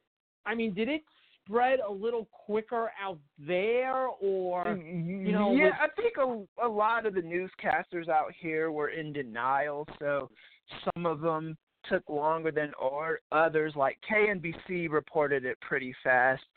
Everyone else was just kind of trying to wait it out. Like, when I woke up on Sunday morning, I was talking to my girlfriend. It was super, super, super foggy Sunday. Mm-hmm. So when I heard the story at first, I was like, no one is taking a helicopter today. I was like, this is just not right. the day to be doing that, you know? And then when I found out that it happened, it was just so, like, surreal, man. And, the media kind of, they were all over the place with this one. TMZ, I think, was kind of the first to get their hands on it. And then TMZ supposedly reported it before his family knew. I don't know. Yeah. That's what someone I forget who reported that. Someone said that TMZ like really jumped the gun on this. That his family. Yeah, what happened was, and I don't know if they posted the link. I don't know if they posted the link at like 2:15. I don't know if that means his wife before his wife knew, but they were saying that TMZ posted it before his family knew. Family's a broad right. word. I don't know what.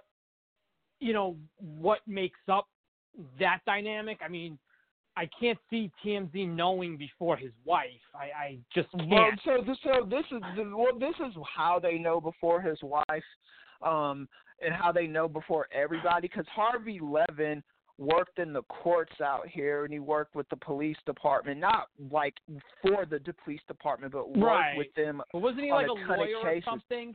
Yeah, he's a lawyer, and they give him cases before anybody else gets them, and he's got a lot of hands with the LAPD, right, the like, fire department, and the sheriff department. Isn't he almost like a consultant or something? Yes. Like, I had heard that like yes. they'll give him a case for him to give like his knowledge on it or like an opinion on it, and the problem is he's putting it on the website before he even reads it. Right, yeah. So, you know, he's got an in, man. That's the thing. He's got several ends out here. So we got a different area code from 310. That's not you. Let's see who this one is. 1 second. This is area code 310. You're on Unpopular. Hey guys, it's Tom. How you doing? I'm literally driving into work and calling to talk about the Rumble, but it sounds like you're talking about Kobe. I'm actually calling from this area. So. Cool. We can jump back into the Rumble. Los Angeles, so yeah. Oh, cool. You're in the same area that KME's in. Nice. Oh, yeah. Man, it's like, I don't know. What's the best way to put it? I'm 32 years old, and like, you know, the first thing that kind of crossed my mind was like, I didn't think that someone I didn't know personally, right, like passing away could impact me in such a way. But I guess when I think about it, it's like the best way for me to explain it in like a short way is just like, it was almost like my childhood dying. Like, I don't even know how, like, it was just, you know, I get that. I get that. Kobe, it's a big part of your childhood. Kobe, yeah.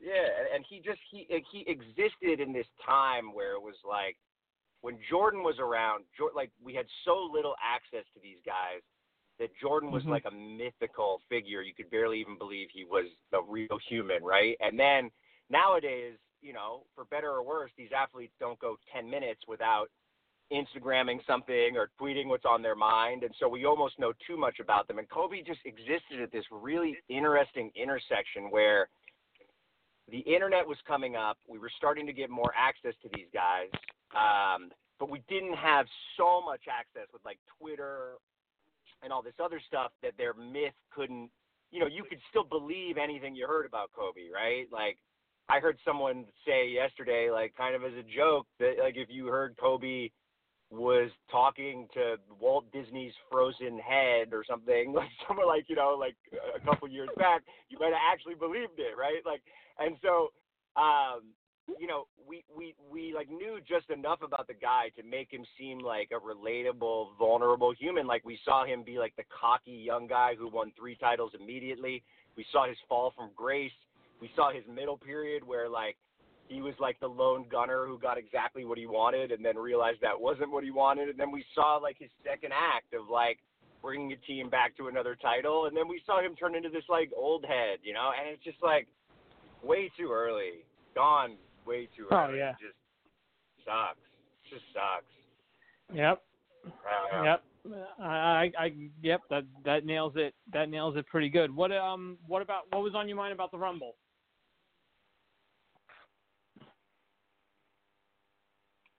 Hello? Bad service area. Well, you can stay on if you want, Tom. Huh? Hello? Are you able to hear me?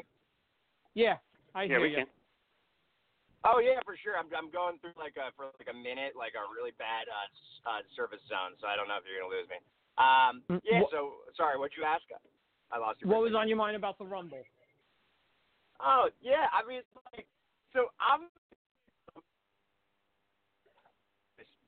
WWE. Yeah, he's. Sorry. Hello. Guess we're losing him. Yeah, Tom, we didn't get any of that. So I know. If you're in a better area and you want to start that again, go right ahead, man. I'm about to be in a better area. Can you guys hear me now? It should be. Yeah. Should be better. I hear you. So I mean, like normally, I'm one of the number one guys that will criticize WWE when they're doing poorly. And the reason I do that is that booking these matches is not that hard, right? I'm not going to comment on the women's Rumble, which I didn't think was perfect, but I thought that men's Rumble was really good. Like, I just thought they, for once, just sat back. And, like, yeah, people can say, like, oh, Lesnar eliminated too many guys. But whatever. Like, you know, it's the Rumble. One guy wins. It's been like that forever. There were Rumbles where Stone Cold Steve Austin was thrown out, and The Rock was thrown out, and Shawn Michaels was thrown out. These guys don't always win. And they built Lesnar up to the point that his elimination really meant something when McIntyre did it. They had tension because we thought Reigns was going to win. They kind of had like made it seem like he was going to he was going to win, so that when McIntyre won, it was a bit of a shock. And they had the Edge entrance, which was a total surprise and shock. Like, it was a really good Rumble that proves why we're always so frustrated with WWE, because they're capable of doing this whenever they want. and they just don't most of the time. And so I thought it was a really good Rumble, and I thought Raw has actually been a much better show over the last, 6 to 8 weeks. And, like, surprise, surprise, it's because they're not going against their fans. Like, they were booing Rollins. Rollins is a heel now. He has an interesting faction. People like to see factions. You know, like, the right guys are faces right now. The right guys are heels. And, like, I think the only criticism I could make is just, right now, Rollins is so hot as a heel that it makes so much sense for him to have the belt. And because Lesnar has the belt, it's a little bit of a weird fit. But even I can't criticize that hard, because I do think that with the McIntyre thing, they have a chance to make a star. So I don't know.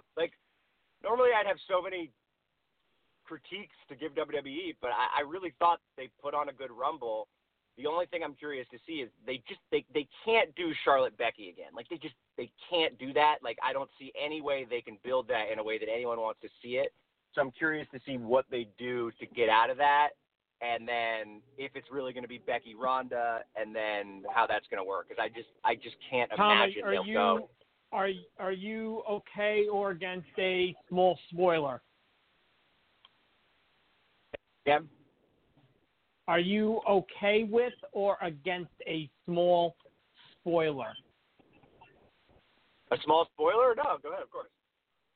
Charlotte is going to NXT this week. Really? Permanently? Piece it together. So she's going to pick Baszler. No, Rhea's the champion.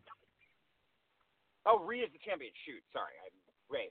Okay. So she's going to take on that. I like that. Okay. See, WWE is I don't know if it's AEW, but they're all of a sudden making rational decisions. I want to know what happens. It's so weird. I mean, I've been a fan of this forever, and I've come on certain shows and been look, WWE has my $9.99. I can sit here and complain all I want, but at the end of the day, I like wrestling, so they have my $9.99. I just wish they'd do a little better. It's nice to see them doing a little better. That's a cool, exciting new match that I think we'll all be kind of excited to see. That's great. I didn't know that was – but that's – what do you guys think about that? Yeah, that just broke about a half hour ago. So right. Charlotte is going to NXT this weekend. Like I said, you can piece the pieces together to make 2 + 2 = 4. What WWE did this weekend, and even last night, and I know there were certain points to Raw that were a little I'm losing the Rowan thing, Well, of course. But other than that, I thought Raw was a good show. I thought Raw was a good show coming out of the pay-per-view. I feel for the first time, and granted, we still got SmackDown this Friday, so SmackDown could turn around and take what I'm about to say and completely ruin it. But I think for the first time in a while, in a couple years, coming out of the Rumble, they are not digging out of a hole that 24 hours earlier they already put themselves in to start the WrestleMania kick. I think, like I said, SmackDown could totally take this and blow this up. I think for the first time in a while, they're actually starting from a position of strength. And that's brought through. That's Edge. That's this Charlotte news coming out, that even the fact that Becky played a little, I'm sorry, maybe it's just me. I felt Becky came off a little bit heelish last night in that promo, that quick promo.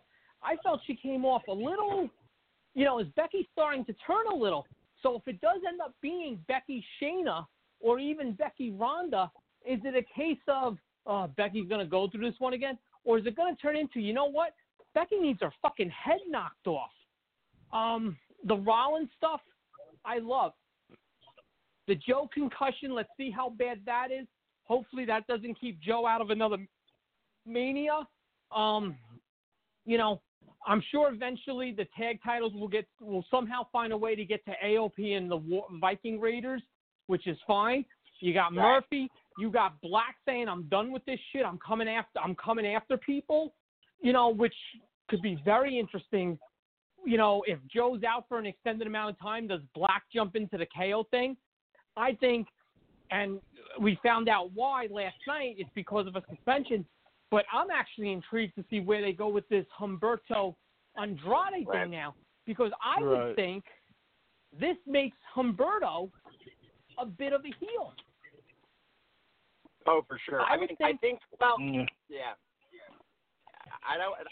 would add one other thing in there that I think they did really well on Sunday, which was they pulled back the Fiend a little bit, meaning like the guy in his previous matches, like, I mean, if it had could continued like his first two matches, like what you basically would have needed a machine gun to defeat him. So like I think what they did a good job of Sunday, and I hope that this is permanent, is they got rid of the red, which is good. Like the Fiend is like a supernatural, absurd character. We get that, but like at least that match on Sunday was like, you don't need absurd levels of violence and damage to do anything to him. Like they played it up very well, which is he can come back from attacks that other people can't, but you're not like running him over with a forklift, right? It's like The Undertaker was, where it's like to beat him, you need a Herculean effort, and he's very difficult to beat, and he doesn't come out very often, but like he's beatable by a human being, right? Like the way they were booking him before was like they actually absurd. Yeah, they kept him strong, but they made him relatable in the sense that he didn't just steamroll Bryan in like 7 minutes. Or take 27 finishers. And right, and the other part of it is too, which they could always hold him back to is, well, it was a gimmick match at the end of the night. It was still a strap match at the end of the day. So Bryan had, the strap, whatever. So, but straight up, Bryan probably can't touch him physically. So the Fiend stuff, we were talking about this earlier, what needs to happen with Wyatt at Mania, me and Toph are both in agreement. Wyatt needs to beat Roman at Mania. Agreed.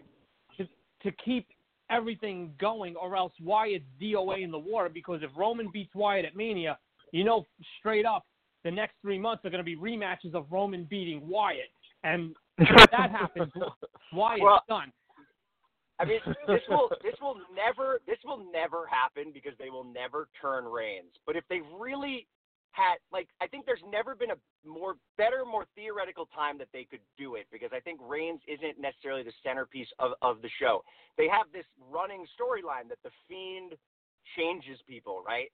There is a really good make sense storyline that they could tell where they almost pull off a Mania double turn where the Fiend beats Roman, like, and it changes Roman in this way. I mean, like, they'll never do it. We've been talking about Reigns going heel for 4 years or whatever, but, like, this is one of the first times I think they've had actually, like, a really good, proper storyline that they've built for an extended period of time that would make sense. And, like, maybe the Rollins heel turn gives them some guts to do something, because I just think that's done so much for his character. Like, Rollins was becoming irrelevant, and now he's once again like one of the biggest draws on the show. So like, we'll see. But yeah, I mean, you said it really correct. Like they've set themselves up so nicely, and like because that's the Rumble is the greatest gimmick match in the history of wrestling. I think it's better than War Games. I think it's better than Hell in a Cell. It's like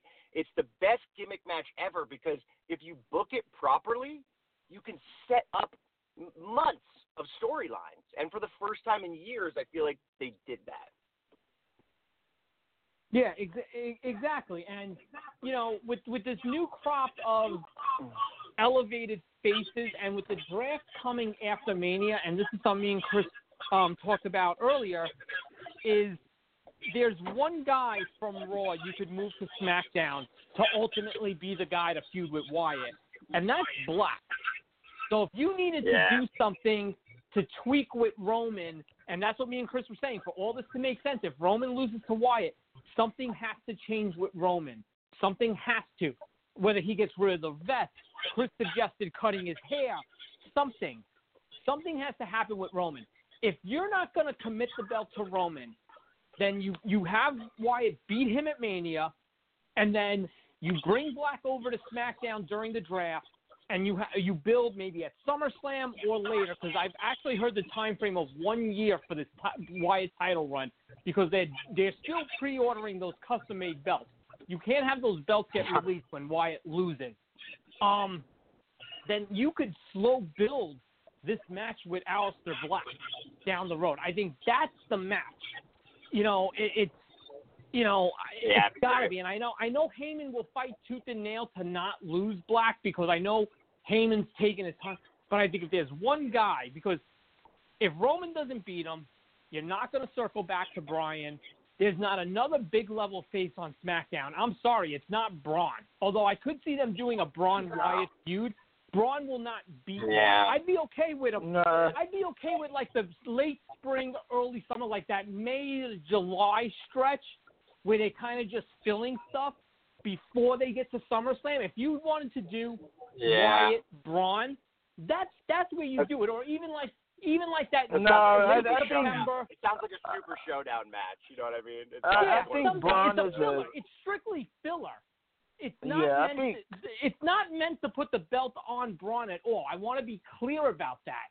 Right. I think Braun is in permanent dweeb territory. I don't think he's even going to be sniffing that leather ever. That's just me. Just because of that Rumble last night. I watched it this morning, actually, and he didn't really do anything of significance. Yeah, but you know what? That spot, that elimination at the Rumble with Braun and Keith Lee was actually fine, because it wasn't a case of Lesnar just tossing them around and then tossing them out. And they do this all the time, and every company does this. Yeah, they did it with Shawn and Vader and Yokozuna, yeah. They did it in a sense where it was two big guys going at each other. They forgot about Brock, and Brock took advantage. Yeah. It was, you know, when I was worried, when Brock was Germaning both of them, I was like, oh, he's just going to pick these guys up and toss them. And when he didn't do that, I was like, okay, this is fine. You know, it was just two big guys fighting. And Brock took advantage. They lost their focus for a few minutes. That's not a stupid presentation of somebody. Agreed. It happens. That's actually normal. That happens. I am 1,000% okay with that. I'm not calling for a Braun title run. But if you look at that face roster on SmackDown right now, okay, he would be the guy. If you needed something, those dead months of the year, whether it's like May to July or like late September until late October, early November, you could do Braun Wyatt during that period where it's not going to mean anything. Braun's not going to win the title, but it's just another guy to go down to Wyatt along the way, and that's fine. I think, Tom, you said that, or Cam, someone said, that's a Super Showdown match. Exactly. That's all I'm thinking for it. I'm not thinking for it to be, oh, Braun's going to get the title finally. It's you need a body in there to kill that time. Why not have it be Braun? You know, it's no different like when Kane, these last couple of years, but when Kane would get, you know, maybe in the early 2000s, whatever, Kane would get a title program. You knew Kane wasn't winning the title. But for two or three shows, the match, and it wouldn't have to main event, but it was a sufficient enough title match. You get what I'm saying? No, I definitely think that you're super spot on, and I think that hopefully they see with the Fiend that like there's a lot more possibilities. I think because Roman, you know, there's a lot more interesting feuds that could occur, even if we know the Fiend's going to win them, than if Roman is a face. He's going to reface the Fiend. You know, it's like there's going to be a lot of feuds that are not interesting, I think. And I think that if I'm looking back on the actual Rumble as a quick side comment, the only elimination that I didn't love was the Ricochet one, just in the sense that, like, they botched, like, he is – I don't know how you don't look at that guy and think, like, man, that he's such a can't-miss, at least, like, upper mid-card star that you can occasionally either throw in the title picture or, like, give, like, a run to here and there. I just wish they valued him a little more because There was no reason he needed to be flung out like that. Like, he could have stuck around to the last five and, like, given a Kofi Kingston type spot where he comes back in the ring and, like, they're not using him well. And if they were going to use him like this, it's like, leave him in NXT, right? Like, so I just think him and Shinsuke are the two, but, like, you know, like, Shinsuke's been like this for a while, but I mean, Shinsuke needs a Balor-like reinvention. So, like, if there's anyone, there's a couple guys that would benefit going back down. I just think they could get so much more out of them from an NXT run than they are from their current roster run, and then reset these guys and then bring them back up to the main squad. Shinsuke needs to work Bryan at Mania. That's what needs to happen. You need a Shinsuke Bryan match, and you need that program to start soon this way, and just let these guys, don't even have them interact too much with each other. Just have these guys have Nakamura go through the Shorty G's, the Ali's, those type guys on the roster. Have Bryan go through the Cesaros and guys, Miz even. You know, well, maybe not Miz because he's in that feud with New Day, but guys like that, and then it's on for the IC title because the story's simple. Yo, man, you have a belt I never lost. That's all Bryan has to say. I want a shot of it at Mania. And that match, if given more than 13 minutes, will steal the show at WrestleMania. All right, guys. Appreciate everybody calling in. We're running low on time here. Thanks, everybody, for calling in. Kami, did you have any last things to add about Kobe? Because, I know that was a big part of your life and all. Oh, no, I'm good, man. We'll talk wrestling more with you guys next time you do the show. Okay. A lot more things are happening. And thanks, everybody, for calling in. Thanks, John. Thanks, Kami. Yep. And what's your schedule looking like, John? Thank you, Tom. Want to try to do it next Tuesday? Yeah, Friday, I don't see why not. Tuesday or Friday. I'll touch base with you. Let me see. I got to see because I want to get at least one, if not two shows in before that February break when I'm going to just be – my hands are going to be completely tied because the kids will be home. I'll touch base with you. We'll figure it out. Maybe what we'll do is if we do Tuesday one week, we'll do Friday the next week, just to space it out a little. But I'll touch base with you during the week. Kami, a pleasure as always. Tom, thank you for calling in. Chris, as always, my brother, I will talk to you this week in a little bit. All right. Thanks to all the listeners, and I hope everybody has a good week. Everybody stay safe, and we'll see you guys next time. Judy was boring. Hello. Then Judy discovered Chumbacasino.com. It's my little escape. Now Judy's the life of the party. Oh, baby, mama's bringing home the bacon. Whoa, take it easy, Judy. The Chumba life is for everybody. So go to ChumbaCasino.com and play over 100 casino-style games. Join today and play for free for your chance to redeem some serious prizes. ChumbaCasino.com. No purchase necessary. Void where prohibited by law. 18+ terms and conditions apply. See website for details.